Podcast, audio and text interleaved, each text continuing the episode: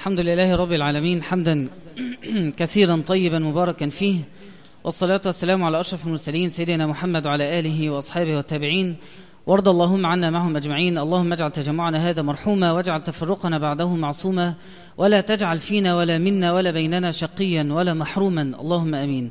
يعني مرحبا بحضراتكم في بيت من بيوت الله ولقاء طيب نذكر الله عز وجل فيه. ودايما نذكر بعض ما اجتمع قوم في بيت من بيوت الله إلا ناداهم مناد من السماء أن قوموا مغفورا لكم قد بدلت سيئاتكم حسنات. دايما نذكر بعض إن إحنا يعني فعلا هذه جلسة يحبوها الله عز وجل.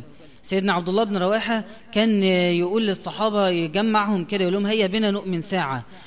فالنبي صلى الله عليه وسلم لما سمع كلامه فقال هذا رجل يحب الله ورسوله. القعدة دي يعني أنت ممكن تكون في نفس الوقت ده في أي مكان تاني بتعمل أي حاجة تانية. بس أنت اخترت بإرادتك أنك تيجي هنا تستمع لدرس من دروس العلم أو الدين.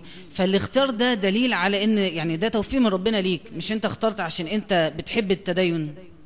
ما في ناس ممكن بيحبوا التدين لكن مش عارفين يتدينوا. في ناس بيحبوا يحضروا بس بيكسلوا يحضروا. فكونك ربنا يوفقك لهذا القرار وإنك تيجي وتقعد ده دليل يعني رضا من الله عز وجل. فنسأل الله تعالى ألا يقطع عنا هذا الخير ابدا وأن يثبتنا عليه حتى نلقاه. اللهم آمين. إحنا حاليا يعني المراجعة السريعة بس مش هطول زي المرة اللي فاتت. خلاص إحنا عرفنا إحنا واقفين فين. آه نموت. ويعني لسه في واحدة توفاها الله عز وجل تقريبا من عشر أيام. بيت اتهد في الإبراهيمية وماتت. وكانت في البيت عادي جدا يعني واحدة زي أي حد فينا في بيته آمن مطمئن وفجأة البيت يهدم عليه. وهي فعلا ده اللي حصل. وتوفاها الله. وماتت إن شاء الله على خير. ويعني ال الذي يموت تحت الهدم هو شهيد كما جاء في الحديث. فنحسبها كذلك. لكن الشاهد من الموضوع أن في أي وقت بيحصل الموت. يعني مش شرط قبليه مرض طويل مش شرط قبليه إن أنا أكون عجزت قوي وصحتي تعبت مش شرط إن أنا يحصل لي حادثة وآخد تمهيد ثم أموت لا الموضوع قد يأتي بغتة وهو حقيقته أو الأصل فين هو بيأتي بغتة. يعني يمكن ربنا يرحم بعض الناس يديهم مرض شوية عشان يفوقهم ويكفر عنهم لكن الأصل فيه في إن من علامات الساعة كثرة موت الفجأة. إن الواحد يبقى قاعد في لحظة يلاقي نفسه وقع. وبرضه لو تفتكروا من أسبوع كان في خبر في جرنان مغني على الستيج بيغني وفجأة راح جاي وقع. في أسبوعين واحد في المغرب والتاني مش عارف في بلد تانية. ورا بعض. موت فجأة بدون أي مقدمة. حاجة يعني بصراحة لو نقعد نفكر فيها مش هنلاقي أي طعم للدنيا. لأن هي يعني ما فيش فيها متعة لأن فعلا متاعها حقير. وقليل. وصدق الله. قل متاع الدنيا قليل. أحد التابعين لما دخل على بيته اشترى بيت جديد. وانتوا عارف بقى الواحد يشتري بيت جديد. وجهزه والوان وبويا وعفش وأجهزة وحاجة بقى إيه ريحة البويا وريحة الحاجة الجديدة ليها نشوة داخل الإنسان. فدخل البيت فلما أعجبه جدا بكى. وقال والله لولا الموت لكنت بك مسرورا. يعني لولا أنا عارف أن آخرة الجمال ده كله إيه؟ اخره الموت. فمش قادر يفرح. هو بيحاول طبعا ده حالة عالية قوي من القرب من الله.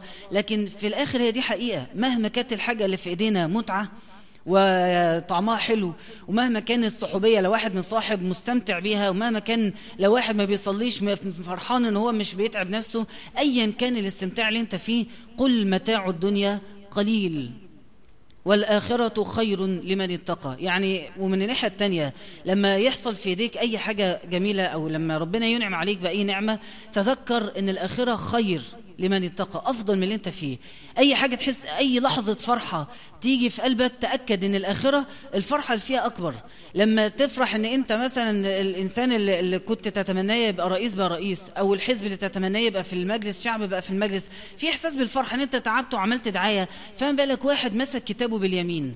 وينادى عليه طبعا ما فيش مجال للتشبيه بين الاثنين دي حاجة دنيوية بشكل ما ودي حاجة يعني هي الآخرة وهي الفوز كله. ففرحتنا في الدنيا بأي حاجة بنحققها طلعت الأول جبت نتيجة حلوة اتجوزت البنت اللي بتحبها اتقدم لك الشخص اللي بتحبيه. لحظات الفرحة اللي في حياتنا تذكرك دائما بالآخرة. والآخرة خير. شوف فرحتك قد إيه. فرحتك يوم ما تمسك كتابك باليمين أعظم. وأمتع. وإحساسك بأن أنت في سعادة لا توصف لن تجد هذه السعادة مثل سعادتك لما تمسك كتابك باليمين. لما ينادى عليك ليقم فلان ابن فلان إلى الجنة ثم تسير في موكب من الملائكة إلى الجنة بإذن الله تعالى. فدائما يعني نذكر أنفسنا بالحادثة اللي إحنا عرفناها من أسبوع قل متاع الدنيا قليل. والموت يأتي بغتة ودي حقيقة يعني فعلا مهما نقعد يعني ننغمس في الدنيا وننسى الآخرة هيجي حاجات ربنا يبعتنا تقول لك خلي بالك اللي أنت فيه ده كله زائف ويعني ولا ليه أي قيمة القيمة الحقيقية فيما تصنعه للآخرة. نسأل الله تعالى أن يهدينا سواء السبيل.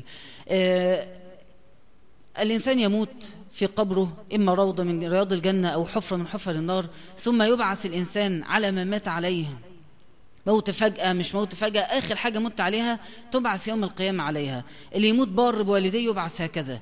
اللي يموت بيقرأ القرآن يبعث هكذا. اللي يموت وهو بيحافظ على صيام نوافل يبعث مع الصائمين. اللي يموت وهو مصاحب قد يبعث هكذا لو ربنا ما عفاش عنه. اللي يموت وهو تارك للصلاة يبعث مع تارك الصلاة والعياذ بالله. فيبعث الإنسان على ما مات عليه. ثم نقف في أرض المحشر وقوف طويل جدا أربعين سنة. 40 سنة بمعنى الكلمة سنة ورا الثانية ورا الثالثة واقفين على رجلينا حتى يبلغ العرق مبلغه والجهد مبلغه. فنستشفع بالرسول صلى الله عليه وسلم فيشفع لنا عند الله. ثم يقول الله تعالى يا محمد إني أتيكم لأقضي بينكم فيأتي الله عز وجل يخاطب الناس جميعا. من الناس من يذهب فيشرب من الحوض فيسقى بيد النبي صلى الله عليه وسلم شربة ماء لا يظمأ بعدها أبدا. بقيه الوقفة اللي هيقفها في أرض المحشر ما فيش إحساس بالعطش ولا بالتعب ويرزق نضارة الوجه يعني مش بس يشرب والعطش يروح لا ده يبقى في إحساس بالنضارة إن هو قاعد يعني جسمه فيه صحة وفيه طاقة إن هو يقف. في هذا الوقت قبل الحساب ده اللي إحنا واقفين عنده قبل أن يقضي الله عز وجل بين الناس وقبل أن تنشر تتطاير الصحف وينشر الموازين في مجموعة من الناس ثلاث مجموعات. مجموعة يقفون تحت ظل العرش حتى يقضى بين الناس وهم السبعة الذين يظلهم الله في ظله يوم لا ظل إلا ظله.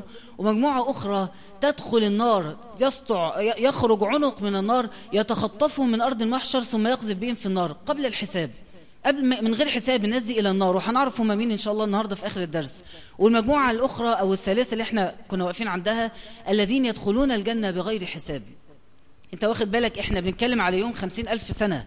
فالخمسين ألف سنة عدى منهم أربعين سنة بس. ثم أتى الله عز وجل ليقضي بين الناس. فبعد أربعين سنة في مجموعة تدخل الجنة بغير حساب. وبقيت يعني خمسين ألف سنة ماينس أربعين. يعني اللي هو تقريبا كأن الأربعين دول ما عدوش بحاجة كده ولا تذكر. فلما تيجي تحسب أن بقية السنين دي كلها هم مش هنا هم في جنة. بدأوا يستمتعوا بنعيم الجنة وبدأوا يشوفوا متاعها ويشوفوا ما أعد الله عز وجل فيها لعباده. فدي حاجة تخليك تتطلع أن تكون منهم. النبي صلى الله عليه وسلم لما ذكر هؤلاء للصحابة قال لهم وشوف الجمال بتاع الرسول بيقولها قال فدي لكم أبي وأمي. الرسول بيقول لنا إحنا المسلمين فدي لكم يعني فدي ده يعني التصغير لكلمة فداء. أفديكم بأبويا وأمي. يعني يعني يروح أبويا وأمي في أي حتة بس أنتوا كونوا من هؤلاء. فدي لكم أبي وأمي. إن استطعتم أن تكونوا من السبعين ألف فافعلوا طب مين هم بقى السبعين ألف؟ إحنا قلنا إن المرة اللي فاتت إن أهل الذين يدخلون الجنة بغير حساب هم اثنين أهل العفو وأهل التوكل. اتكلمنا المرة اللي فاتت عن أهل العفو. الذي يعفو عند المقدرة. اللي بيعرف يسامح. اللي قلبه بيعرف يتسامح مع الآخرين يدخل الجنة بغير حساب. واحد ما بيحاسبش الناس على أخطائهم في حقه لن يحاسبه الله على خطأه في حق الله. واضحة؟ كل ما انت تكون متسامح أكتر كل ما انت تكون اقرب ان انت تدخل الجنة بغير حساب اسرع. يعني حتى لو في مجموعات هتتقدم مجموعة هتدخل بعدهم انت كل ما تكون متسامح أكتر. طب أنا ممكن اكون اعمالي الصالحة قليلة. ممكن اكون يدوب بصلي الفرائض وما بعملش نوافل كتير. والله تكفيك. لو الفرائض بس مع هذا القلب المتسامح تكفيك. أحد الصحابة سيدنا عبد الله بن عمرو أو عبد الله بن عمر رضي الله عنهم جميعا لما القصة اللي أنتم عارفينها لما دخل رجل من باب المسجد يتقاطر رأسه ماء الوضوء. فالنبي صلى الله عليه وسلم أشار إليه وقال يدخل عليكم الآن رجل من أهل الجنة. دخل أول يوم نفس الراجل تاني يوم نفس الراجل تالت يوم نفس الراجل. فذهب سيدنا عبد الله وقال له أنا عايز أبات معاك. وبات معاه. عشان يشوف الراجل ده بيعمل إيه كتير إيه الجديد اللي عنده. يعني آه أنا متوقع لو واحد أقول لك خلي بالك فلان ده من أهل الجنة أول حاجة تخطر على بالك إيه؟ الراجل ده طول الليل بيصلي قيام صح؟ ده إحنا مفهومنا عن الجنة هو ده. غلط والله غلط. ده يعني رب صائم قائم لا يناله من صيامه وقيامه إلا الجوع والتعب وهو من أهل النار. رب امرأة تصوم النهار كله وتصوم الليل وتصوم النهار وتقوم الليل وتقرأ القرآن وهي من أهل النار. ليه؟ لأن أخلاقها سيئة. الموضوع كله فعلا وراءه الأخلاق وأعظم الأخلاق التسامح ولهذا يدخلون الجنة بغير حساب. فسيدنا عبد الله راح وبات معاه بالليل ولقاه عادي يعني يا دوب بيلحق ركعتين قبل الفجر لو لحق. يصلي الفجر يرجع على طول ما بيقعدش مثلا قاعدة ويطول في الجامع. لقاه إنسان عادي ما بيعملش حاجة جديدة قوي عننا. فقال له سمعت رسول الله يقول عنك كذا وكذا. فما تصنع؟ قال له والله ما أصنع إلا ما رأيت. ما, أنا مش عارف إن في حاجة جديدة في حياتي. فولى سيدنا عبد الله فناداه الرجل وقال تعالى إني أبيت وليس في صدري شيئا لأحد من المسلمين. كل يوم بخش أنام يا رب أنا مسامح كل الأخطاء في حقي. بس وبهذا كان من أهل الجنة وهو لسه في الدنيا وهو قاعد معنا في الدنيا كان من أهل الجنة. فأهل العفو هم أهل العفو من الله. يعني اللي بيعفون عن الناس يعفو الله عز وجل عنهم. مش عايز أطول أكتر من كده. من هم أهل التوكل؟ أو الصنف الثاني أهل التوكل من هم؟ بصوا بقى الحديث النبي صلى الله عليه وسلم يقول فيه. أنا هقول لكم كذا نص أو كلها روايات صحيحة عن رسول الله صلى الله عليه وسلم. يقول يخرج يوم القيامة ثلة مجموعة كبيرة من الناس. غر محجلون. تسد الأفق نورهم مثل نور الشمس. مجموعة كده من البشر رجالة وستات على فكرة يعني مش رجالة بس يخرجون في الأفق يتحركوا كده يسدون الأفق. عارف يعني يسدون الأفق؟ يعني أنت تبص من أول ما تجيب عينك يمين لحد الآخر شمال كل ده عبارة عن بشر. وهم طالعين لهم ضوء ونور كنور الشمس. يعني قاعدين بيقربوا ونورهم يسطع كده إشاعة, أشاعة طالعة من عندهم إلى السماء. تسطع أنوارهم كنور الشمس. فينادي مناد عشان هم أي مجموعة يوم القيامة لازم لها قائد من الأنبياء. فيقال النبي الأمي. دول أتباع النبي الأمي. فيتحشحش لها كل نبي أمي. طبعا يتحشحش ممكن أنت أنا ما أعرفش معناها إيه بس هي اللفظ معبر عن يتحشحش لها يعني كل نبي. تحس إن فعلا هم بيتحشحشون في هذا الوقت. فيعني كأن في تطلع في إحساس أنا عايز أيوه أنا أنا عايز دول يبقوا تبعي. كل واحد يتمنى أن يكون أكثر تابعا يوم القيامة. فيتحشحش له كل نبي أمية فيقال محمد وأمته مش أي نبي. فيدخلون الجنة بغير حساب ولا عذاب. ثم تخرج ثلة أخرى قد اللي فاتوا. غرا محجلين نورهم مثل نور القمر ليلة البدر أقل ضوءا قليلا. عشان كده بقول لكم اللي هيدخل الجنة بغير حساب من أهل العفو من أهل التوكل درجات. في واحد متسامح على طول الخط ده هيدخل كالشمس ضوءه كالشمس. في واحد أقل تسامحا ده ضوءه كالقمر. كل عمل بتعمله في حياتك له ميزان. التلاتة الصحابة اللي قادوا غزوة مؤتة والتلاتة استشهدوا. يعني يعني انت ظاهرا زي بعض لكن آخرهم سيدنا عبد الله بن رواحة لما دخل تردد قليلا وأحس إن هو خاف سنه وراح قال أقسمت يا نفس لتنزلن وقال لا لازم أدخل فدخل فقاتل حتى قتل. النبي صلى الله عليه وسلم يقول رأيتهم في الجنة إلا عبد الله في سريره ازورار يعني في ميل قليل في السرير بتاعه أقل درجة من التانيين. ليه؟ لأن نفسه ترددت. أي حاجة صغيرة ولو نية أقل من اللي جنبك لها ميزان آخر يوم القيامة. فال يعني فعلا من يعمل مثقال ذرة خيرا أو مثقال ذرة شرا يراه فالمجموعة الأخرى أقل شوية في التوكل يدخلون يكونون يوم القيامة نورهم كنور القمر ليلة البدر فتسد الأفق فينادي مناد النبي الأمي فيقوم لها كل نبي فيقال محمد وأمته. فيدخلون الجنة بغير حساب ولا عذاب.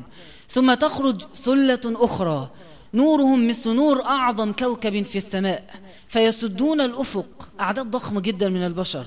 فينادي مناد النبي الأمي فيقوم الأنبياء فيقال محمد وأمته فيدخلون الجنة بغير حساب ولا عذاب. ثم خلصنا كده أبدا والله. ثم يحسى حسيتين يعني كأن قبضتين من البشر بس طبعا ما نقدرش نشبهها كيف تكون القبضتان. ثم يحيى حسيتين فيقال هذا لك يا محمد. يعني مجموعة كده ربنا عز وجل يقبضها بيمينه ثم يأخذها من العذاب إلى النعيم فيقال هذا لك يا محمد هدية من ربنا للرسول. ناس داخلين يعني هيتحاسبوا أو يقفوا يوم القيامة وقفة طويلة يؤخذون من هذا الوقوف الطويل إلى الجنة بغير حساب. ثم الحسية الأخرى هذه هذا مني لك يا محمد. واحدة إكرام للرسول كشخصه واحدة هدية من ربنا للرسول صلى الله عليه وسلم ثم يوضع الميزان ويؤخذ في الحساب. خلاص مجموعات الضخمة دي دخلت الجنة ثم وقتها يأتي الميزان ويأتي وقت الحساب. حديث حسن. يعني أنت أنا عايز قبل ما أكمل الأحاديث التانية يعني إيه بغير حساب ولا عذاب؟ أنت متخيل هذا المشهد كيف يكون؟ يعني أنت لو تقعد تفكر يعني إيه بغير حساب؟ النبي صلى الله عليه وسلم يقول من نوقش الحساب عذب. لو واحد هيقف قدام ربنا ويتسأل على كل صغيرة وكبيرة عملها مليون في المية هيتعذب. والسؤال ده في حد ذاته عذاب. لما يتسأل ويقعد يتصبب عرقا وحياء من الله انت متخيل؟ والله دي حاجة يعني إحنا لما نيجي نتكلم عن الحساب هنتكلم عنها بتفصيل أكتر. لكن تتصور ربنا يسألك انت ليه أول امبارح بالليل الساعة 2 وانت لوحدك كنت بتعمل اللي انت بتعمله؟ حاجة صعبة قوي. ومين اللي بيسأل؟ ربنا. هتقول له يا رب أنا ما كنتش كذبت. مش هتقدر تكذب. وبعدين أنت و... أنت مع الله والبشر كلهم ورا أنت تظن انه كلهم سامعين وشايفين. لكن في ناس ربنا هيسرهم والكلام ده هيأتي بتفصيله فيما بعد.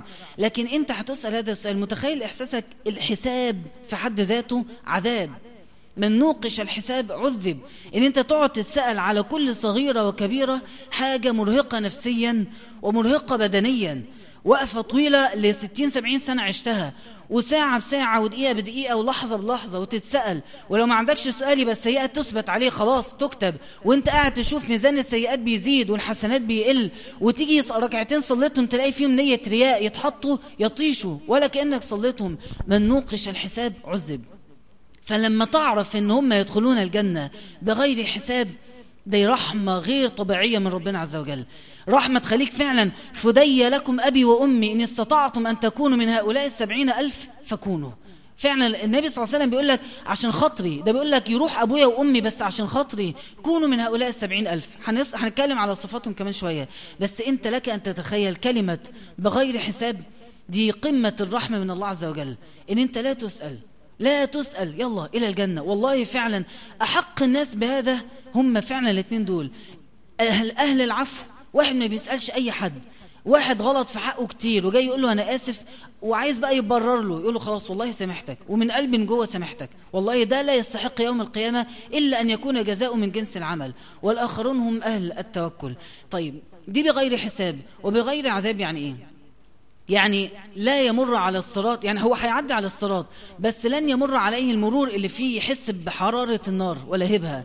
لن يمر لن يقف الوقوف الطويل يوم القيامة. لن يحمل أوزاره على ظهره. يعفى من كل ده. يعفى من إن هو قاعد منتظر أن ينادى عليه. أنت برضو دورك في الحساب. واقف في طابور مليارات من المخلوقات وأنت ليك دور وهيتنادى عليك بالاسم. كل ده تعف عنه وكل هذا من العذاب. فيدخلون الجنة بغير حساب. وبغير عذاب. نسأل الله تعالى أن يجعلنا منهم. تعالوا بقى نتكلم من هم بس قبل ما أقول لك من هم اعرف أن أنت منهم. أو أن أنت الباب مفتوح لك أن أنت تكون منهم. وفي حديث صحيح عن النبي صلى الله عليه وسلم يقول فيه إن في أصلاب أصلاب أصلاب رجال من أصحابي رجالا ونساء يدخلون الجنة بغير حساب. يعني يعني كأن النبي صلى الله عليه وسلم بيقول لك أحفاد أحفاد أحفاد أحفاد أحفاد إلى آخره بقى من الصحابة يدخلون الجنة بغير حساب. يعني هي مش مقفولة على جيل معين ولا على ناس معينة لكنها مفتوحة إلى يوم القيامة. ثم تلا النبي صلى الله عليه وسلم قول الله وآخرين منهم لما يلحقوا بهم وهو العزيز الحكيم. فمن هم يا رسول الله؟ مين بقى يعني غير أهل العفو؟ من هم أهل التوكل؟ يقول النبي صلى الله عليه وسلم عرضت علي الأمم فرأيت النبي ومعه الرهط. النبي معه عدد ضخم من الناس. ورأيت النبي ومعه الرجل والرجلان. ورأيت النبي وليس معه أحد. يعني في نبي يبعث ويتنزل عليه الملائكة ويدعو قومه ويكذبوه يقعد وسطهم عشر عشرين ثلاثين سنة ويموت وما فيش بني آدم أسلم على إيده. وده لازم تعرف إن أنت ليس عليك إلا البلاغ. لما واحد يقعد يقول أنا بقالي كتير بكلم صحابي واحدة بتقول أنا على طول بكلم مامتي وما بت... كلامي مش بيأثر فيها. ليس عليك إلا البلاغ. والله مش بتاعتنا. في من الأنبياء المؤيدين مباشرة من السماء ويأتون يوم القيامة ليس معهم واحد فقط أسلم على أيديهم. فيأتي نبي معه الرهط ومعه الرجل والرجلان والنبي وليس معه أحد. ثم رفع عليه سواد عظيم عدد ضخم من البشر. فظننت أنهم أمتي. فقيل لي هذا موسى صلى الله عليه وسلم وقومه ولكن انظر إلى الأفق فنظرت فإذا سواد أعظم. يعني مجموعة ضخمة جدا مع سيدنا موسى. فقيل لي انظر إلى الأفق فرأيت سواد أعظم منهم. ثم قيل لي انظر إلى الجبهة الأخرى إلى الأفق الناحية الأخرى فرأيت سوادا أعظم منه. فقلت من هؤلاء؟ فقيل هذه أمتك. ومنهم سبعون ألفا يدخلون الجنة بغير حساب ولا عذاب. النبي صلى الله عليه وسلم قال الجملتين دول ثم نهض فدخل منزله ساب الصحابة خلاص يعني ما فيش تفاصيل أكتر من كده.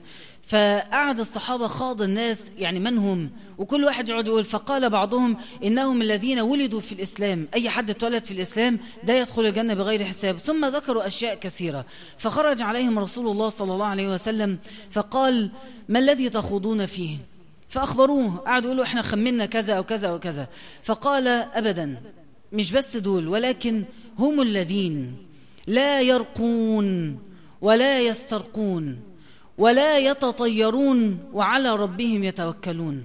فقام سيدنا عكاشة ابن محصن فقال أدعو الله أن يجعلني منهم يا رسول الله. فأشار إليه النبي وقال أنت منهم. فقام رجل آخر فقال وأنا يا رسول الله. فقال سبقك بها عكاشة.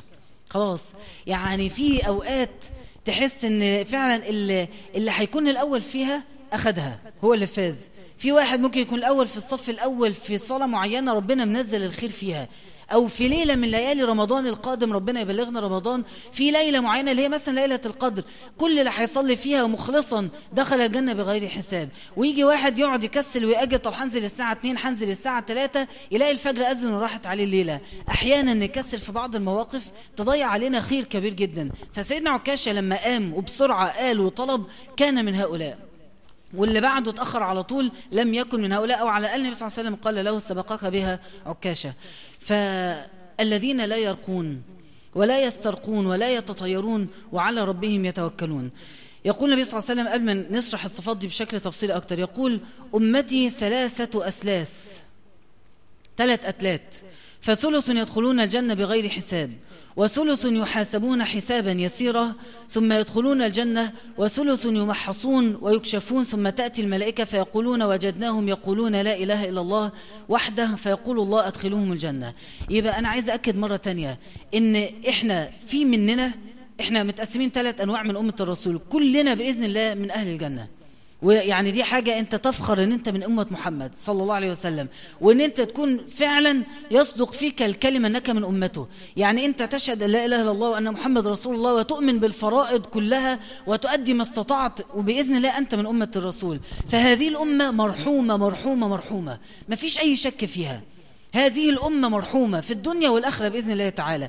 فلما تأتي يوم القيامة يا إما تدخل الجنة بغير حساب يا إما حساب يسير ثم تدخل الجنة بغير عذاب يا إما قليل من العذاب ثم تشفع الملائكة لك عند الله فتدخل الجنة. إحنا مصرين إن إحنا نكون من الثلث الأول الذين يدخلون الجنة بغير حساب. لا يرقون ولا يسترقون ولا يتطيرون الثلاثة دول تفسيرهم اللي هي الأخيرة وعلى ربهم يتوكلون. عايز أقول لك قبل ما أشرح على ربهم يتوكلون أحد الصحابة قال يا رسول الله سبعين ألف من أمتك ده عاملين زي يعني شوية دبان أبيض في دبان أسود حاجة يعني بالمعنى ده اللي هو عدد قليل قوي.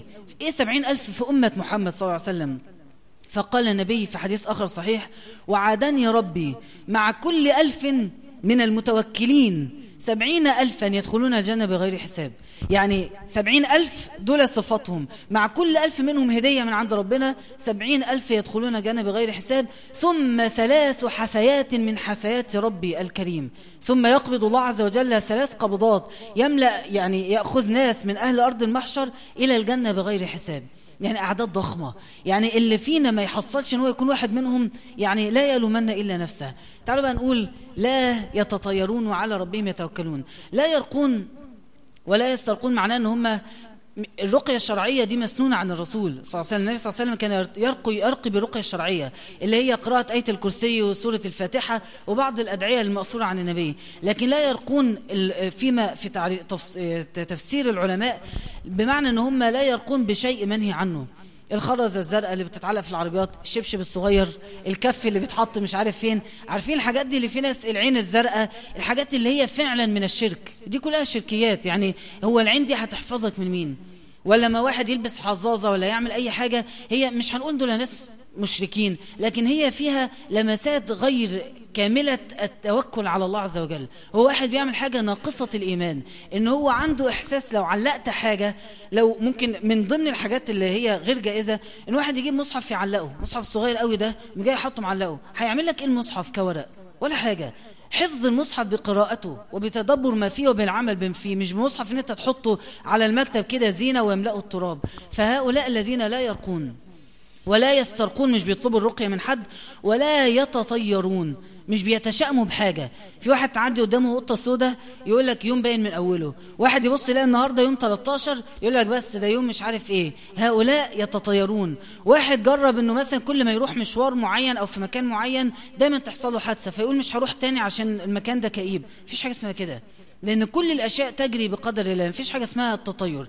وعلى ربهم يتوكلون. دي بقى تجميعة الثلاثة على ربهم عز وجل يتوكلون. في حديث آخر النبي صلى الله عليه وسلم يقول قلوبهم على قلب رجل واحد. عارفين يعني إيه قلوبهم على قلب رجل واحد؟ يعني المتوكلون دول وصلي على رسول الله صلى الله عليه وسلم في واحد غني متوكل وفي واحد فقير متوكل في واحد عنده صحة ومتوكل. وفي واحد صحته ضعيفة جدا وعلى طول مريض ومتوكل. في شاب صغير في سنك ومتوكل. وفي بنت متوكلة. وفي راجل كبير وعجوز متوكل. فالمتوكلون اختلفت أعمارهم. اختلفت ألوانهم. اختلفت صحتهم. واتفقت قلوبهم. على قلب رجل واحد. يعني أنت ما تستبعدش إن أنت تقدر تكون منهم. آه والله تقدر. ما تحسش إن يعني ده الرسول ده حديث صحيح. ويدخلون الجنة بغير حساب. تحس إن أنت بتتكلم على حاجة شبه الأنبياء وشبه القصص اللي بنراها في كتب فهي بعيدة عنك. والله ابدا. والله قريبة جدا. وتحس إن أنا أقدر أكون منهم. أيوه تقدر. والموضوع مش صعب. الموضوع عبادة قلبية. الموضوع كله إن أنت تعلم قلبك تفهم قلبك توعيه. تفهموا حقيقة يعني حقيقة قدر الله عز وجل وقدر كل ما دون الله تبارك وتعالى. يقول الله تعالى ومن يتوكل على الله فهو حسبه. هنتكلم بقى شوية عن التوكل والمتوكلين عشان نقدر نطبقها. ويقول الله تعالى إن الله يحب المتوكلين.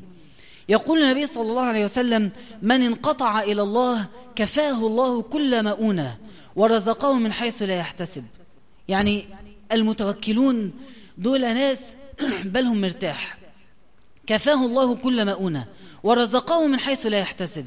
المتوكلون من من يعني من علامات حب الله عز وجل ليك إنه يرزقك التوكل. لأن الله عز وجل يقول إن الله يحب المتوكلين. وحديث آخر يقول النبي صلى الله عليه وسلم فيه أربع لا يعطيهن الله إلا لمن أحب. منهم التوكل على الله عز وجل. لهذا النبي صلى الله عليه وسلم كان من دعائه اللهم إني أسألك صدق التوكل عليك. لأن التوكل زي ما قلت لك درجات درجة الوجوههم كضوء الشمس أو كالقمر أو كضوء أحسن كوكب من الكواكب. فالمتوكلون درجات أصدقهم درجة اللي النبي صلى الله عليه وسلم كان بيطلبها. اللهم إني أسألك صدق التوكل عليك. يعني يا ريت تحفظ الدعاء ده وتردده دائما. سيدنا عبد الله بن سلام أحد كبار الصحابة كان يهودي وأسلم. وسيدنا سلمان الفارسي قال أحدهما للآخر أينا مات قبل صاحبه؟ سيدنا عبد الله قال لسيدنا سلمان أينا مات قبل صاحبه فليأته؟ يجي له في المنام. فسأله سلمان أو يأتي, أو يأتي يعني أو تتزور أرواح الأموات مع الأحياء؟ فقال عبد الله نعم أرواح المؤمنين في الجنة تسرح حيث شاءت. يروح يزور أي حد في المنام. بصوا الكلام ده يعني إحنا يمكن اتكلمنا فيه قبل كده بس هفكركم بيه سريعا. الله يتوفى الأنفس. ربنا بيتوفانا في حالتين حين موتها والتي لم تمت في منامها. يعني الاثنين يتوفاهم الله. فيرسل التي قضى عليها الموت ويرسل و فيمسك التي قضى عليها الموت يمسكها عنده خلاص مات ويرسل الأخرى ترجع إلى الجسد إلى حيث يشاء الله عز وجل. فربنا عز وجل بيتوفانا أنت وأنت نايم هذه النبي صلى الله عليه وسلم سماها الموتى الصغرى. فأنت روحك تخرج خروج ما من جسدك. وروح المؤمن الذي مات أيضا خرجت وهي في الجنة فقد تتقابل الأرواح فعلا وهذا يحدث.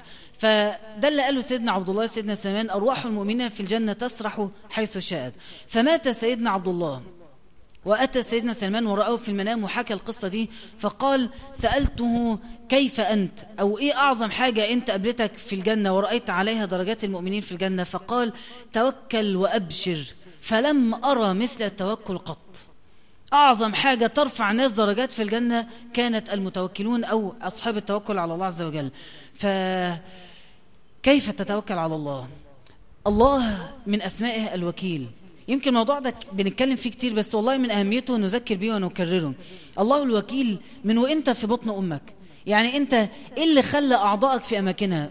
اتولدت عينك في مكانها زي كل البني آدمين. فيش واحد لقى عينه في مكان مختلف ولا قلبه في مكان مختلف ولا أنفه في مكان آخر. فتوكل الله عز وجل أو وك يعني توكل الله عز وجل بأعضائك وبخلقتك إنها تخرج كما أمر الله أو كما قضى الله.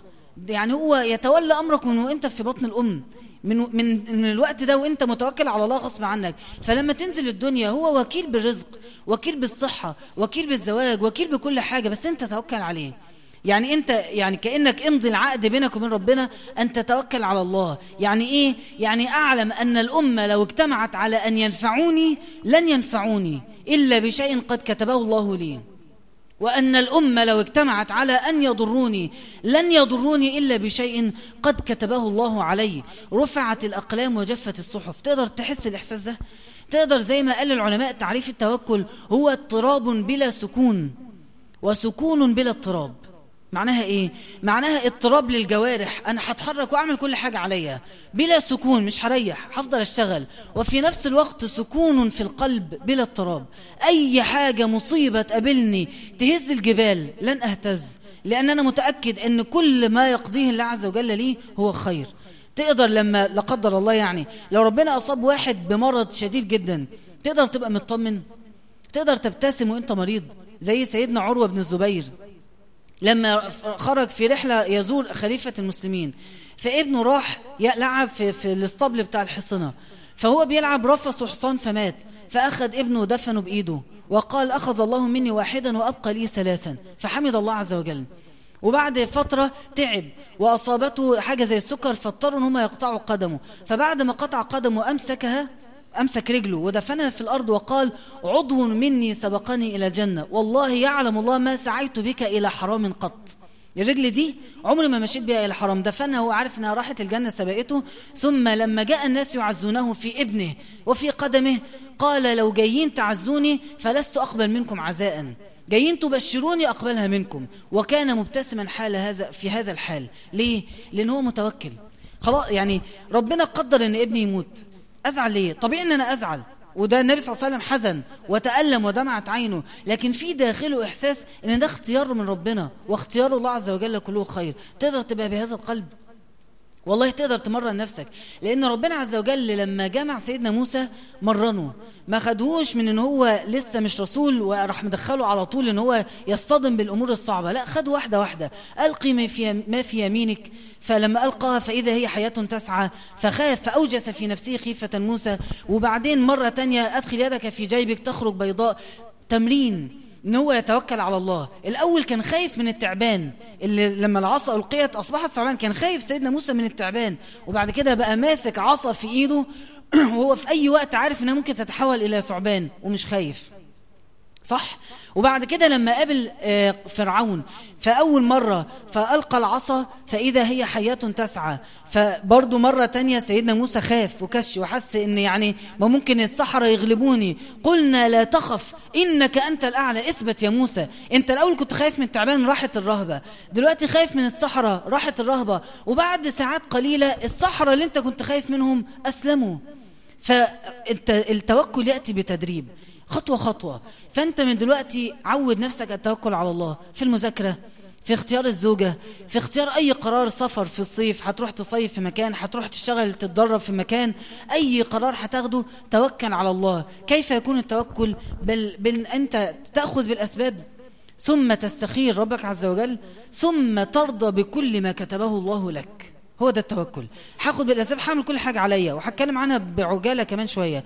وتاني حاجة إن أنت تستخير ربنا يعني تدخل ربنا عز وجل في كل تفصيلة في حياتك. أي حاجة تقوم جاي على طول ركعتين يا رب اللي تعرفه خير اعمله لي ولو تعرفه شر اصرفه عني. ونمرة ثلاثة اللي يحصل ترضى بيه. وتسلم أمرك إلى الله عز وجل.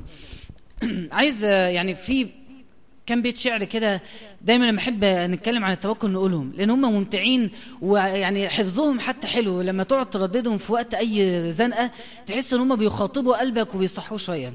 يقول الشاعر وهو بيشرح أشكال التوكل على الله عز وجل فيقول قل للطبيب تخطفته يد الردى الردى اللي هو الموت. مش هقعد بقى أشرح كلمات يعني إحنا ناخد كده الموضوع بشكل عام. قل للطبيب تخطفته يد الردى من يا طبيب بطبه أرداك؟ قل للمريض نجا وعوفي بعدما عجزت فنون الطب من عافاك؟ قل للصحيح وكان يحذر علة من بالمنايا يا صحيح دهاك؟ قل للبصير وكان يحذر حفرة فهوى بها من الذي أهواك؟ بل سائل الأعمى خطى بين الزحام بلا اصطدام من يقود خطاك؟ قل للجنين يعيش معزولا بلا راع ومرعى من الذي يرعاك؟ قل للوليد بكى وأجهش بالبكاء لدى الولادة ما الذي أبكاك؟ وإذا ترى الثعبان ينفث سمه فاسأله من ذا بالسموم حشاك؟ واسأله كيف تعيش يا ثعبان أو تحيا وهذا السم يملأ فاك؟ ربي لك الحمد العظيم لذاتك حمدا وليس لواحد إلاك. يا منبت الأزهار عاطرة الندى ما خاب يوما من دعا ورجاك. يا أيها الإنسان مهلا ما الذي بالله جل جلاله أغراك؟ إيه رأيكم؟ رائع. وفعلا من أروع الأبيات اللي فيها فاسأله كيف تعيش يا ثعبان أو تحيا وهذا السم يملأ فاك. التوكل على الله. اللي خلى التعبان فعلا يبقى بقه مليان سم وعايش ولو لمسك لمسة واحدة في خمس دقايق ما تعيش.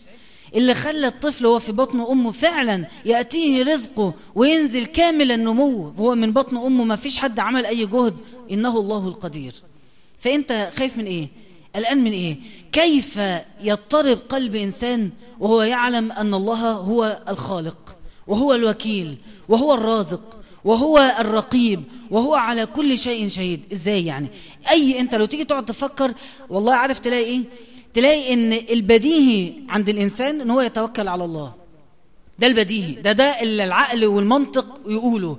واللي غير البديهي إن أنت لا تتوكل على الله. ويوم ما تقع في مشكلة تحس إن يعني إيه، هحلها إزاي؟ إحساسك إن أنت مش عارف تعمل إيه؟ ده قمة عدم المنطق. ده الطبيعي إن أنت تبقى حاسس لو أنا مش عارف يبقى أكيد ربنا هيعرف أو أكيد ربنا يستطيع إن هو يعني من حيث لا أحتسب.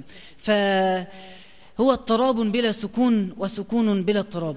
لو جينا بقى نتكلم على العلاقة بين أخذ بالأسباب والتوكل في عجالة. النبي صلى الله عليه وسلم قبل نبي الله عز وجل يقول وأعدوا لهم إيه؟ ما استطعتم من قوة. يعني إحنا ربنا أمرنا أن إحنا نعمل كل الأسباب التي نستطيعها. يقول الله تعالى يا أيها الذين أمنوا خذوا حذركم اعملوا اللي عليكم وخذوا حذركم. فالنبي صلى الله عليه وسلم يروى عنه أنه في آخر عمره وفي أكمل أحواله مع ربه يعني إيه آخر عمره؟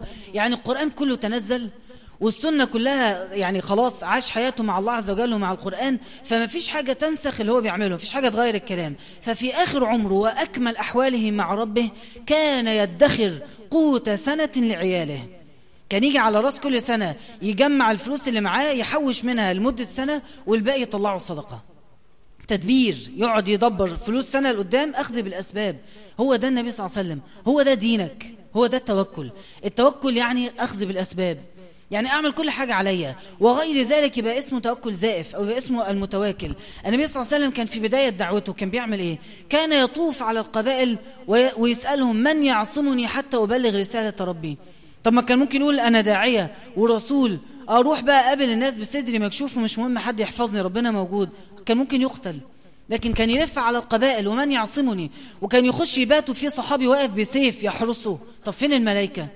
تقعدوا طب فين ربنا؟ هو ده التوكل. آخد بالأسباب. لو أنا وقفت واحد وحرسني كرسول الله ثم اجتمع عشرة وقتلوا الحارس ثم دخلوا على الرسول الرسول عمل اللي عليه. وقتها يتنزل حفظ الله للرسول من حيث لا يحتسب. زي إيه؟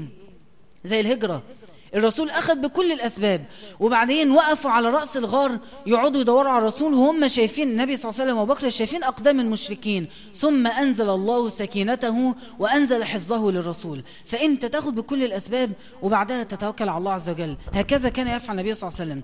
سيدنا الفضيل ابن عياض قابل سيدنا عبد الله بن مبارك فقال له تأمرنا بالزهد والتقلل من الدنيا ونراك تأتي بالبضائع من بلاد خراسان إلى البلد الحرام. سيدنا عبد الله بن مبارك كان من أغنى أغنياء البلد الحرام. وكان تاجر يعني شاطر جدا وليه يعني لدرجة إن يروى عنه. لما تيجي تقعد. لا ده سيدنا احد واحد آخر من الصحابة. إذا تكلم في الدنيا قلت لا يفقه في الدين شيئا. يقعد يكلمك على الدنيا والفلوس ويجيب لك كل حاجة بالتفصيل وعارف القوانين وعارف يمشي إزاي وشاطر قوي في كل حاجة. وإذا تكلم في الدين قلت لا يفقه في الدنيا شيئا. ده سيدنا عبد الرحمن بن عوف. هو ده النموذج المسلم. واحد يعرف في كل حاجة. فسيدنا عبد الله بن مبارك كان تاجر شاطر وكان مشهور جدا بتجارته. فسيدنا الفضيل بيلوم عليه.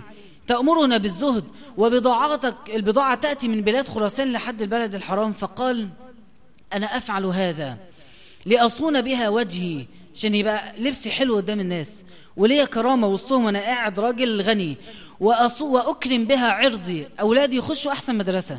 ويتعلموا أحسن تعليم ويلبسوا أحسن لبس وأكرم بها عرضي وأستعين بها بهذا المال على طاعة ربي ولا أرى لهذا المال لله حقا فيه إلا سارعت إليه حتى أقوم به.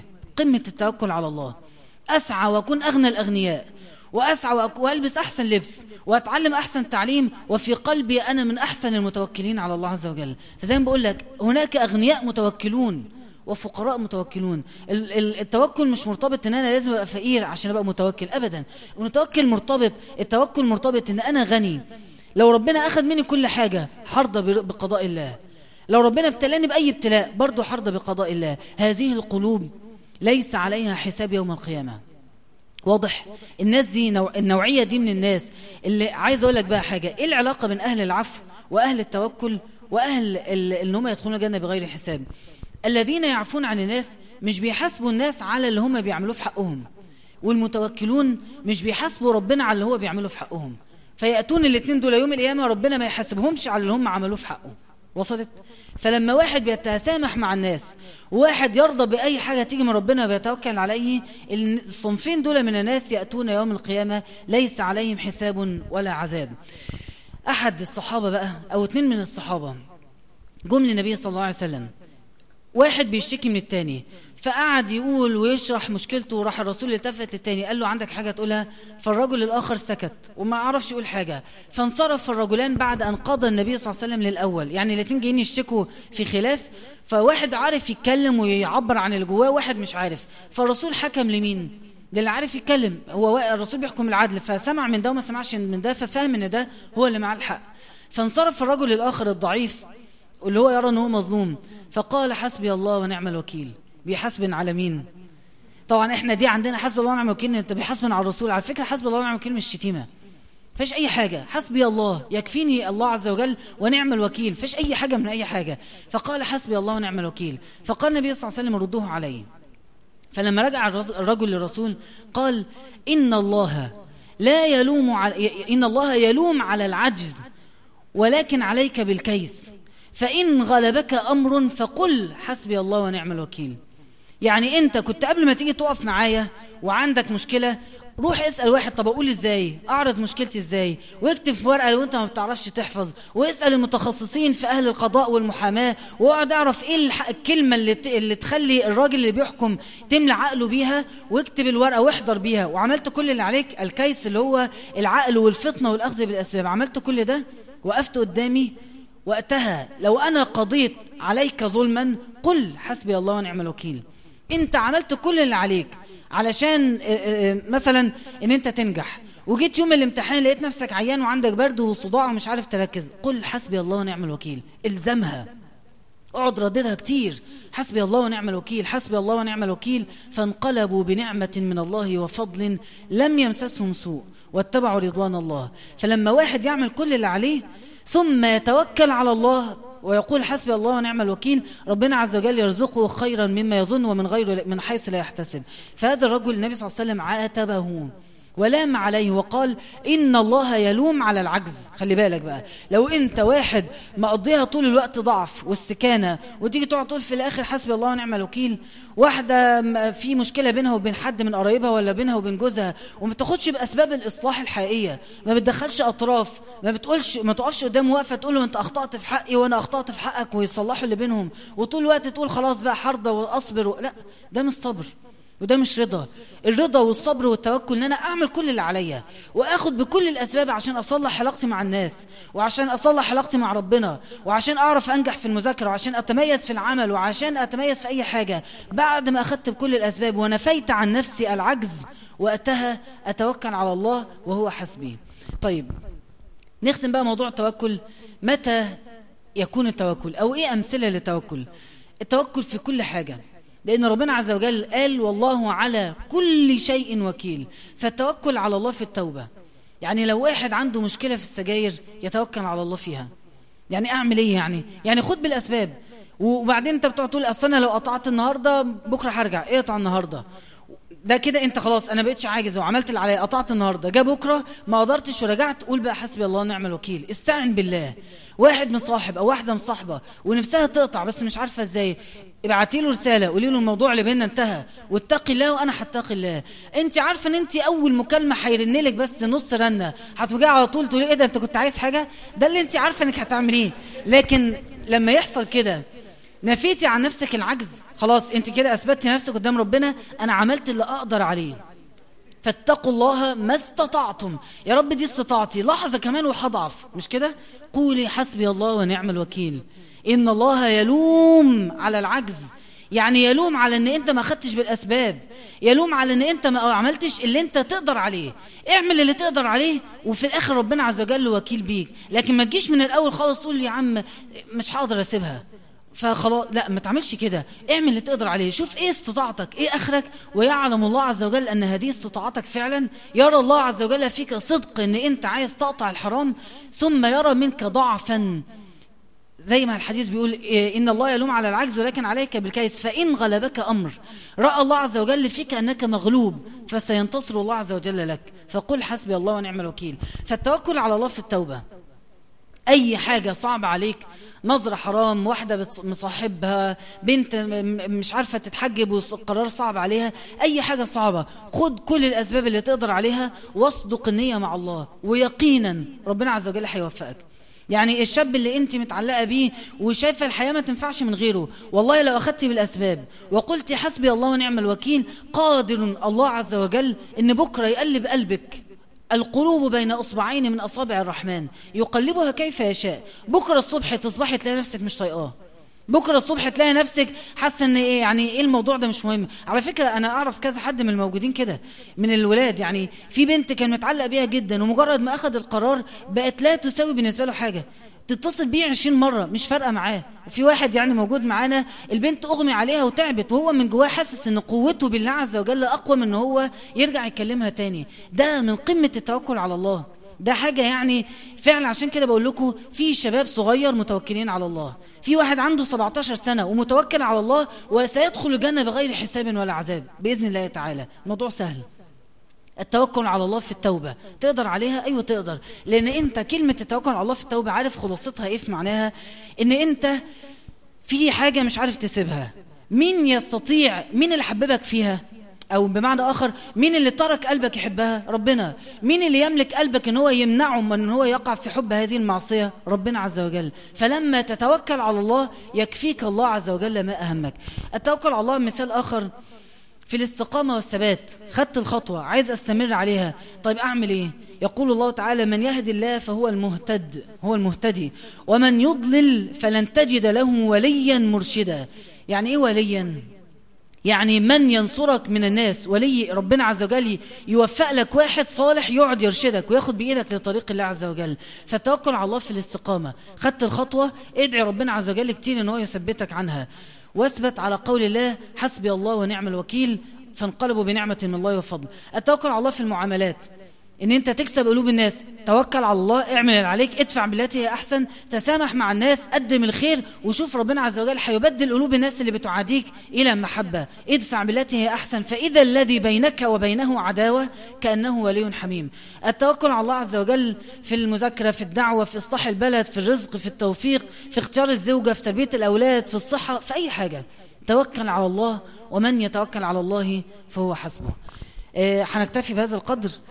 وهيتبقى لنا الذين يدخلون النار بغير حساب. إن شاء الله نأجلها المرة الجاية مع بداية الحساب وتطاير الصحف. بس عايز بقى ناخد واجب عملي من كل الكلام ده. صلوا على رسول الله صلى الله عليه وسلم. أهل العفو إحنا قلناها المرة اللي فاتت استعدادا لرمضان إن قلبك يعفو عن الناس. وأهل التوكل حد عنده عندكم منكم يعني في عنده مثال حاجة فعلا إحنا محتاجين نتوكل على الله فيها ونبدأ ناخد خطوة فيها؟ أنا عندي مثال بس أحب أسمع منكم لو في واجب عملي عند حد من حضراتكم. امم اتفضل. لو في حاجة محددة تاخد بالأسباب وتدعي ربنا. أنا بس في حاجة معينة قوي لو حد يقولها باستعداد لرمضان. الله يفتح عليك. جميل جدا. في الآخر الرئيس اللي جه ربنا اختاره فعلا. يعني فعلا لا هو كان طالبها ولا الناس اللي انتخبوه كانوا عايزينه وسبحان الله فعلا أراده الله عز وجل. فطبعا مش كل الناس في ناس اختارته وفي ناس كانوا اختاروه عشان مش عايزين الآخر. لكن في ناس قلقانة آه في ناس قلقانة. وفي ناس بتتعامل مع الوضع ده إن هو إحنا اتنقلنا من سيء لأسوأ في ناس فعلا فاهمة كده. فإحنا في قدر الله عز وجل دلوقتي فنتوكل على الله. فعلا لو أهل مصر جميعا اجتمعوا على كلمة حسبي الله ونعم الوكيل وإن كل واحد يجتهد إن هو يعمل اللي عليه في مكانه والله العظيم هتشوفوا إعجاز يحصل في هذا البلد. لو توكلنا على الله عز وجل حق توكله. فجزاكم الله خيرا. دي فكرة كويسة جدا. ممكن أقول لكم بقى الاقتراح اللي كنت عايز أقوله هو حاجة تكاد تكون صعبة لناس كتير. التوكل على الله في غض البصر. بغض بصركم عني ليه؟ التوكل على الله في غض البصر إن أنت بتستعد رمضان صح؟ واستعداد لرمضان أكتر الذنوب اللي بتشغل القلب قوي؟ النظرة الحرام. أول ما بتتملك من القلب القلب بيبقى صعب إن هو يتحرك في اتجاه لربنا عز وجل. حتى الرسول قال كده النظرة سهم مسموم من سهام إبليس. سهم مسموم السم لما يلمس القلب ينتشر السم في بقية الجسد. فتقدر تتوكل على الله في غض البصر؟ طب ما تيجوا نجربها يعني. مش إن شاء الله وتهزوا راسكم يعني. أنا بتكلم جد. ما تيجوا نجربها فعلا. تغض بصرك بجد. وتستعين بالله. أحد التابعين يقول غلبت علي شهوتي بما لم أطق بما لم أتحمل فأكثرت الضجيج إلى الله عز وجل. قعدت أدعي كتير جدا لربنا. فأنت خد الخطوة دي استعدادا لرمضان. إن أنت تتطهر من رمضان من الذنوب لرمضان. أعظم استعداد لرمضان مش إن أنت تصوم كتير وتعمل عبادة كتير. أعظم الاستعداد هو إن أنت تتطهر من الحرام. لأن النبي صلى الله عليه وسلم يقول اتقي المحارم تكن أعبد الناس. فاتفقنا عليها؟ طيب نعمل إيه يعني؟ يعني أنت عايز تقول إيه؟ إن أنت تدعي ربنا عز وجل كتير وتجتهد قدر استطاعتك. تحاول تغض بصرك 10% 20% 30 50 60 قد ما تقدر. ولما تعجز في في مرحلة ما أكثر من قول حسبي الله ونعم الوكيل. فكر نفسك لما الإنسان يضعف إن هو يردد هذا الذكر. حسبي الله ونعم الوكيل. ربنا قادر إن هو يعف بصري عن الحرام. ونفس الكلام للبنات على فكرة. فده واجب الأسبوع. التوكل على الله في غض البصر. وصلى الله على سيدنا محمد وعلى آله وصحبه وسلم. طيب ناخذ الأسئلة. واصبر نفسك مع الذين يدعون ربهم بالغداة والعشي. إزاي؟ وأسيب صحابي لو هم مش كده؟ آه السؤال يعني هل أسيب صحابي لو هم مش كده؟ آه واصبر نفسك مع الذين يدعون ربهم. دي يعني حضور لقاء زي ده هو نوع من أنواع الصحبة الصالحة والاجتماع عليها. فهل شرط إن أنا أسيب صحابي التانيين؟ لا مش شرط. لو أنا أقدر أستفيد من هنا وأروح أفيد الناس التانية تفيدي اصحابك يبقى ده أفضل حاجة. لكن لو صحابك هيشدوكي للغلط يبقى الأفضل إن انت تقطعي معاهم لفترة أو على الأقل تقللي الأعداد والخروجات اللي من وراها بيأتي الخطأ. وممكن ندعي لياسمين اللي هي توفى الله عز وجل إن شاء الله ندعي لها في آخر الدرس. لما يبقى نفسي في حاجة قوي وبدعي ربنا كل يوم بها وواثقة إن ربنا هيستجيب هل ده يبقى عدم توكل ابدا؟ الدعاء من قمة التوكل على الله. إن يعني أنت واحدة عارفة إن اللي بيعمل كل الأشياء اللي بيصنع لنا كل خير هو الله عز وجل. فلما بحتاج حاجة بطلبها من ربنا ده هو ده التوكل. لو نفسي أتوب بس مش قادرة وخايفة إن ربنا ما يقبلش. وخايفة أرجع تاني أعمل إيه؟ يعني أعتقد الكلام اللي قلناه النهارده رد على السؤال ده. لأن على فكرة كلنا بلا استثناء بنتوب وبنرجع نغلط تاني. لأن النبي صلى الله عليه وسلم قال كده بوضوح كل ابن آدم خطاء. ما فيش حد ما بيغلطش. والرسول صلى الله عليه وسلم قال بوضوح أكتر المؤمن مفتن تواب طبيعتنا إن إحنا نغلط ونتوب ونغلط ونتوب. عادي جدا. وأنتوا عارفين الحديث. لما الراجل سأل الرسول حتى متى يكتب الذنب؟ وحتى متى يمحى؟ لحد إمتى هيفضل الكتب ويتمسح؟ لحد الرسول قال لا يمل الله من المغفرة حتى تمل من الاستغفار. فإحنا الموضوع مش موضوع إن أنا خايفة أرجع تاني وبضعف. كلنا كده. ولكن انت هتيجي لحظة أيأس من رحمة الله؟ هو ده اللي الشيطان عايز يوصلنا ليه. طول ما أنت بترجعي تتوبي وتستغفري يبقى أنت على الطريق الصح. كيف أصبر على الابتلاء وكيف أعرف أنه ابتلاء ليس غضب من الله؟ طيب السؤال ده جميل لأنه اتسأل كتير قبل كده ونسيت أجاوبه. كل ابتلاء ربنا يبتلي به المسلم خير. خلاص؟ مفيش حاجة هتحصل لك إلا هي خير على درجات. يا إما ربنا بيكفر عنك ذنب يا اما ربنا بيرفعك درجة. لو واحد ما بيعملش ذنوب والابتلاء شغال طب إيه ده؟ ربنا بيعلي درجتك عنده. طب أنت الابتلاء يبقى عقاب من ربنا عز وجل. لما الابتلاء في حالة من اتنين يا يكون ابتلاء في الدين بمعنى إن واحد كان بيصلي فربنا يعني حرمه من نعمة الصلاة. ده ابتلاء. هو ممكن إحنا ما نحسش إن ابتلاء بس ابتلاء أعظم من أي مرض الابتلاء ده. فلو الابتلاء مش في الدين يبقى ده مش عقاب من ربنا. ولو الابتلاء لغير المسلمين واحد ربنا يعني كل شوية يعمل غلطة فربنا يعاقبه بالأخطاء بتاعته. يبقى ده اسمه عقاب من الله زي ما عاقب قوم هود وقوم صالح إلى آخره. لكن للمسلم أي شدة من الله للمسلم الملتزم بالفرائض هي يا إما كفارة يا إما رفعة في الدرجات. عمرها ما تكون عقاب من ربنا عز وجل أبدا بإذن الله تعالى. هل الدعاء يغير القدر؟ الدعاء يرد القدر. كما قال النبي صلى الله عليه وسلم. يعني إيه يرد القدر؟ العلماء اتكلموا فيها كتير والموضوع فيه فلسفة كبيرة لكن خلاصته إن النبي صلى الله عليه وسلم أكد لنا إن الأقدار مرتبطة بالأسباب. يعني كل واحد فينا أنا ممكن أطلع مهندس أو دكتور أو محاسب أقدار مختلفة قدامي. أخدت بأسباب أن أنا بقيت مهندس فكتب الله عز وجل لي أن أنا أبقى مهندس. دعيت ربنا أبقى مهندس فربنا قدر لي كده. فالأقدار مرتبطة بالأسباب ومن ضمن أسباب الأقدار الدعاء. ممكن أنا أكون ماشي في طريق بتاع كلية طب وقعدت أدعي ربنا كتير يا رب لا مش عايز أبقى طب وما بحبش الطب. فأنت تحس لما بقيت مهندس إن ربنا نجاك من الطب وبقيت مهندس. طبعا ما أقصدش طب كطب عشان شايف ناس مش عاجبها الكلام. لكن اللي أقصده إيه؟ إن الدعاء يرد القدر آه. الدعاء من الأسباب التي يؤخذ بها فتكتب لك قدرا بعينه. فيعني يعني خلاص الموضوع إيه؟ ادعي ربنا. اللي أنت عايزه اطلبه من ربنا عز وجل. كنت بعمل ذنب وتبت منه وندمت ندما شديدا. ولكن ما زال الناس فاكرينه ويذكرون به دائما وكأنهم يعيرون به. فهل معناها أن ربنا لم يقبل توبتي؟ طيب آه أنا مش شايف أن هنا ليكي أي غلطة. أنت مش غلطانة في حاجة. الناس بيعيروك دي غلطة من عندهم. وفي حديث عن النبي صلى الله عليه وسلم فيه معناه من عير أخاه بشيء سيوشك أن يبتليه الله عز وجل بنفس الشيء. لو واحد قاعد يقلس على حد يا عم بتشرب سجاير ومش عارف تبطل انت مصاحب ومش عارف إيه. هيجي عليك يوم وتلاقي نفسك وقعت في نفس الابتلاء. فمحدش يعير حد يعير حد بأي حاجة. فانت ما عليكيش أي غلطة. وده ليس له أي علاقة إن ربنا قبل التوبة أو لا. دي غلطة من الناس اللي بيعيروك. فما فيش ما يعني ما تلوميش نفسك نهائي يعني. أنا عايز أذكركم يا ريت الأسئلة تتبعت تتبعت بالإيميلات عشان نقدر نرد عليها لو ما كفاش الوقت. آخر سؤالين عشان نختم الدعاء وفضل دي على العشاء. ربع ساعة؟ طيب ماشي. لسه في وقت. لو حد كان بيعمل عبادة معينة وبطلها ومش عارف يرجع لها تاني هل ده معناه إن ربنا مش راضي عنه؟ ولو حاولت اتخلص من ذنوب ولكن لسه موجودة. طيب. صلى على رسول الله. كلمة مش عارف يرجع للعبادة دي نوع من أنواع العجز. يعني إيه العبادة؟ قيام ليل؟ صلي النهاردة قيام ليل. إيه المشكلة؟ مش عايزين نخاطب نفسنا باليأس. خاطب نفسك بال... بالإرادة. ما تحسسش نفسك إن أنا مش قادر ومش عارف. لا أنت تقدر وتعرف. وأي حاجة ربنا كلفك بيها أنت تقدر عليها. لا يكلف الله نفسا إلا وسعها. ما دام قال لك ده تكليف يبقى أنت تقدر عليه. انتهى. فحاول أو حاول يعني ايا كان السائل مفيش حاجة اسمها ما أقدرش. اكسري الحتة دي وقومي صلي بالليل. لو كانت هي دي العبادة. صلاة فجر اصري لحد الفجر وصلي الفجر في ميعاده. المهم إن إحنا نكسر عندنا حتة إن أنا مش قادر أرجع لها. لا أنت تقدر ترجع لها لكنها محتاجة قليل من الإرادة. ولو في ذنوب تانية ومش قادرين نتخلص منها صراعك مع الذنب لن يتوقف إلى آخر يوم. هتفضل إحنا إحنا لقد خلقنا الإنسان في كبد. واضحة؟ ربنا خلقنا في معاناة. في صراع دائم طول الوقت بيننا وبين نفسنا وبيننا وبين اللي حوالينا. فهذا الصراع لن يقف إلا بلحظة الموت. فطول الوقت أنت في صراع في ذنب خلصته هتخش في ذنب تاني.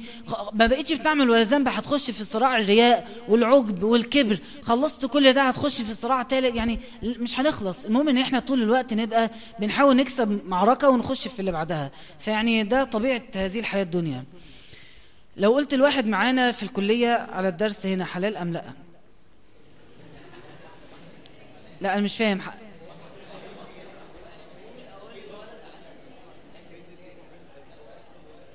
آه بنت بتسأل. أيوه صح. لو قلت الواحد معانا في الكلية على درس هنا. لا يعني طبعا مش حلال أو لا يعني هو طبعا ما فيش ما أقدرش أقول حرام خالص. لكن لو في وسائل لتوصيل الدعوة بأي طريقة تانية غير مباشرة يبقى أفضل. لو علقتي ورقة لو بعتي اي طريقة يعني بأي شكل كان يعني بقدر الإمكان يبقى بعيد عن المقابلة المباشرة لكن لو ما حصلش غير كده مش مشكلة يعني. لكن الأفضل إن ما يبقاش فيه حاجة مباشرة يعني.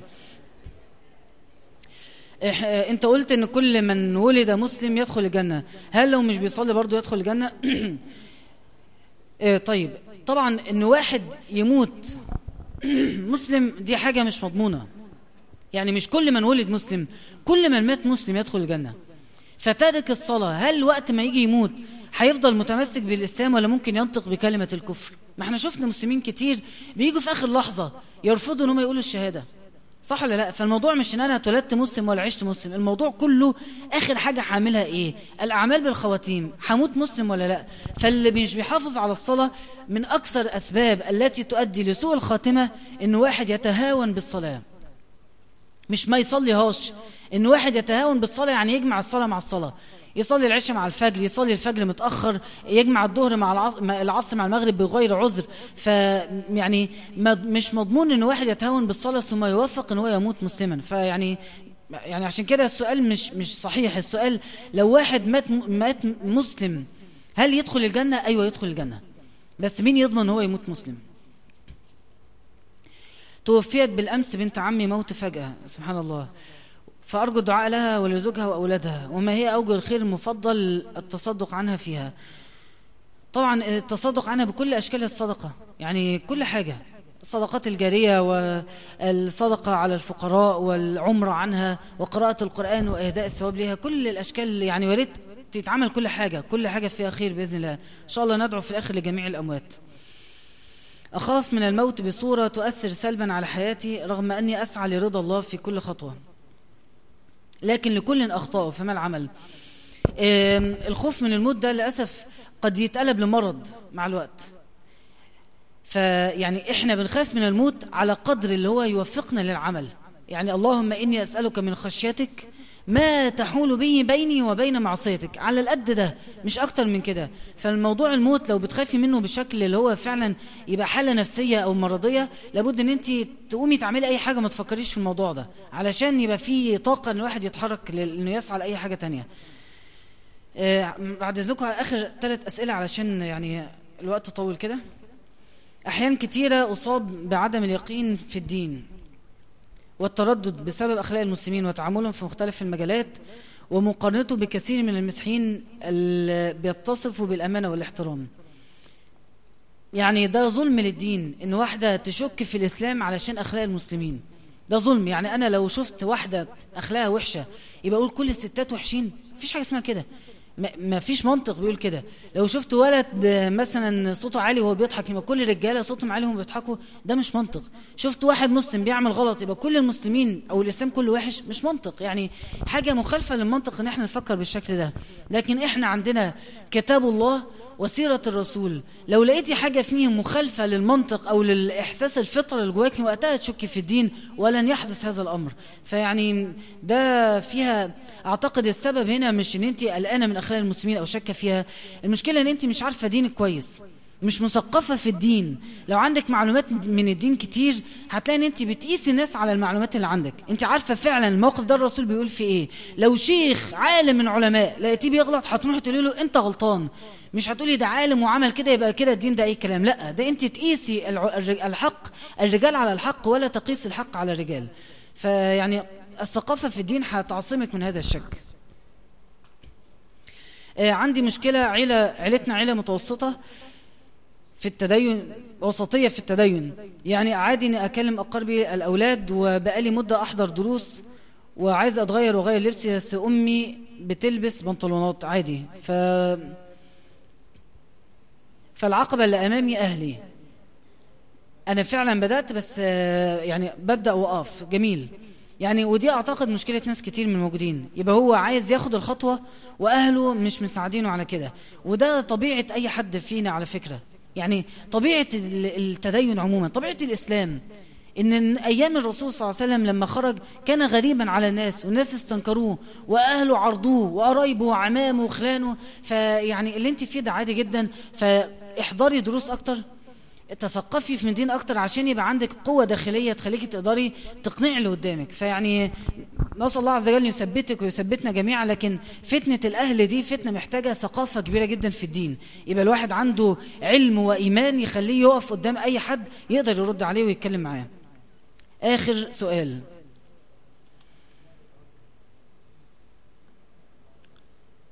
من موضوع العيون الزرقاء والمصحف الصغير هل ده حرام حتى لو لم تكن نية على حفظ من الحسد؟ لا يعني مش هقول أنا ما بحبش أقول حرام وحلال خلاص لكن هل الأفضل إن هي تبقى موجودة ولا لا؟ الأفضل لا. حتى لو حطاه وانت مش دي نيتك اللي هيشوفك ممكن يقول كده لأنك بتتشبهي باللي بيعملوا كده. فالأفضل لا طبعا نهائي. الكلام ده يعني أتمنى يعني يكون مش من المظاهر اللي موجودة في حياتنا. وموضوع تسامح هل الابتعاد عن الشخص اللي بيؤذيني في حد ذاته تسامح؟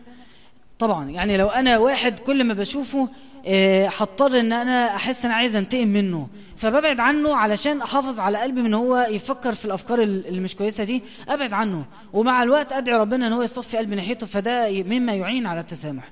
جزاكم الله خيرا. ادعوا الله تعالى وأنتم موقنون بالإجابة. اللهم لك الحمد أولا ولك الحمد آخرا ولك الحمد ظاهرا ولك الحمد على كل حال. ونعوذ بك من حال أهل النار. كبت عدونا وأظهرت أمننا ومن كل شيء سألناك ربنا أعطيتنا. اللهم لك الحمد كما تحب وترضى لك الحمد كله ولك الشكر كله وإليك يرجع الأمر كله. صل وسلم وبارك على سيدنا محمد وعلى آله وأصحابه أجمعين. اللهم اجعل تجمعنا هذا تجمعا مرحوما واجعل تفرقنا بعده معصوما ولا تجعل فينا ولا منا شقيا ولا محروما. اللهم أنزل علينا رحمة من السماء. تهدي بها قلوبنا وتصلح بها سرائرنا وتلم بها شعثنا. اللهم نسألك عيش السعداء وموت الشهداء ومرافقة الأنبياء ومردا غير مخز ولا فاضح. اللهم اجعل خير عمرنا آخرة وخير عملنا خواتمه وخير أيامنا وأسعدها يوم أن نلقاك. اللهم نسألك قلوبا مطمئنة تؤمن بلقائك وترضى بقضائك وتقنع بعطائك وتتوكل عليك وتخشاك حق خشيتك اللهم اهدنا واهد بنا ويسر الهدى لنا واجعلنا سببا لمن اهتدى اللهم ارحم أمواتنا وأموات المسلمين. اللهم ارحم أمواتنا وأموات المسلمين. اللهم ارحم أمواتنا وأموات المسلمين. أنزل على قبورهم الضياء والنور والفسحة والسرور. اللهم انقلهم من ضيق اللحود ومراتع الدود إلى جنات الخلود. اللهم يا حي يا قيوم ارحمهم فأنت بهم راحم ولا تعذبهم فأنت عليهم قادر. اللهم بدل سيئاتهم حسنات واجعلهم في روضات الجنات واجعل قبورهم روضة من رياض الجنة ولا تجعلها حفرا من حفر النيران. اللهم ارحم أمواتنا وعافهم واعف عنهم وأكرم نزلهم ووسع مدخلهم واغسلهم بالماء والثلج والبرد وباعد بينهم وبين خطاياهم كما باعدت بين المشرق والمغرب. اللهم بعثهم يوم القيامة آمنين. وبعثنا وإياهم يوم القيامة مطمئنين. اللهم ولا تحرمنا أجرهم ولا تفتنا بعدهم واغفر لنا ولهم. وارحمنا إذا صرنا إلى ما صاروا إليه تحت التراب وحدنا. اللهم ارحمنا إذا صرنا إلى ما صاروا إليه. اللهم ارحمنا إذا صرنا إلى ما صاروا إليه. اللهم عافنا واعف عنا وعلى طاعتك أعنا وبلغنا رمضان وأنت راض عنا ولا تتوفنا إلا وأنت راض عنا اللهم هيئ لمصر أمرا رشدا. اللهم وفق حاكمنا لما تحب وترضى. اللهم هيئ له البطانة الصالحة التي تدله على الخير وتعينه عليه. اللهم أجر على يديه خير البلاد والعباد. واجمع على عليه قلوب الأمة يا أرحم الراحمين. اللهم اجعل مصر آمنة رخاء سخاء وسائر بلاد المسلمين. اللهم أحقن دماء إخواننا في سوريا.